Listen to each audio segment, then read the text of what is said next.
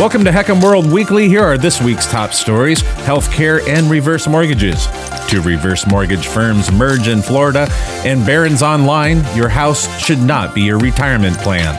You're listening to episode 564 of the nation's only weekly broadcast for you, the reverse mortgage professional. And in the blog 50 Plus Advocate, which I recommend you Google and visit, a recent column by Alan Vales, actually Elaine Vales, addresses healthcare and reverse mortgages. Just how do they work together? First, here's a few facts $88 billion was borrowed for healthcare. That's out of retirement accounts. Now, according to a recent West Health Gallup survey, Americans borrowed an overwhelming $88 billion to pay for their healthcare costs, and many have been cutting back on life saving prescriptions and also treatments that may not be drastically necessary and reducing other household spending thus reducing their quality of life. But Mr. Vales said older Americans may find it even worse. The cost of healthcare, doctors' visits, prescriptions, and forms to fill out when you're healthy is enough to make one sick. But when it becomes a serious life event or a chronic ailment, you have yourself in a critical situation. Many agree that the cost of money to stay healthy are exorbitant. Are you prepared? Is the question he poses. Do you have a financial plan to cover for the next five? 10 and even 20 years of your life. He says that reverse mortgages can be used to fund your health care. Vale said a reverse mortgage may be the optimum solution when paying for your health care related needs. Reverse mortgages can be used for a myriad of financial reasons, including monthly cash flow, home repairs, paying off debt, and remaining financially independent. But more and more people are obtaining a reverse mortgage for financial peace of mind when it comes to the potential costs that will be incurred for healthcare. And they're better than a sleeping pill or antidepressant for seniors. He believes that one of the most overlooked reasons in getting the reverse mortgage is simply peace of mind. Of course, many hope that things will work out, but if you find yourself with nagging concerns and anxiety of what may require money, a reverse mortgage line of credit could be the answer, giving you comfort knowing that you've done your best to cover for life's unknowns. A recent online column in Barron's dives into the question of using your home as a retirement plan. It's written by Sarah Green Carmichael. Actually, it's an interview with an economist, a professional. It says that the average American is more likely to own their home than to have saved enough money for retirement, something we know is true. In fact, for many Americans, their house is their retirement plan. She adds, but counting on the value of that nest egg to fuel the golden years, that has to be questioned. And real estate can be a good investment. It's not not always wise to use the home to fund your retirement. Now, to explore that question, they interviewed Teresa Ghilarducci. And here are just a few excerpts from the column. First is the question for a lot of Americans, their home is their retirement plan. Is that wise? Ghilarducci replies, It's not a great retirement plan at all. For instance, let's say you own your house and you have Social Security.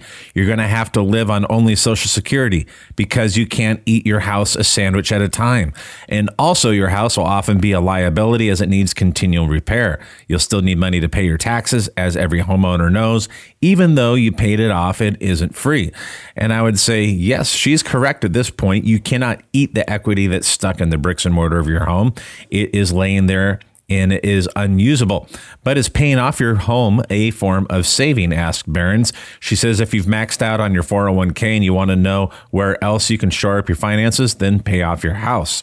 And another question What are your thoughts on reverse mortgages, where you give up equity in your home while still living in it in exchange for receiving regular payments? Ghilarducci answers by saying, I recommend that only for the very high income people who have a lot of flexibility.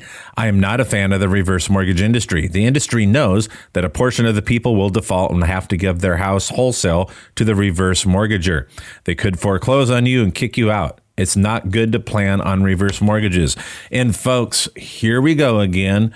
A Ivy League trained economist, someone who is a so-called expert, but is not giving the public and also the retiree the full picture when it comes to the risks and also the benefits and rewards of a reverse mortgage.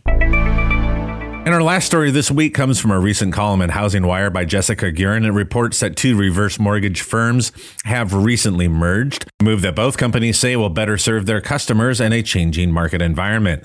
Access Reverse Mortgage announced they are merging with Reverse Mortgage Advisors. Reverse Mortgage Advisors owner Robert Wyatt and his team will be joining Access Reverse Mortgage. That was founded by Malcolm Tennant, a name that may be familiar to many of you, and he's served in the Tampa Bay area as a reverse mortgage professional since 2005. Reverse Mortgage Advisors Robert Wyatt has quite a bit of an experience. He is a certified reverse mortgage professional, also a certified senior advisor, has served 12 terms on the board of directors of NRMLA, and has also been on the board of Florida Council on Aging.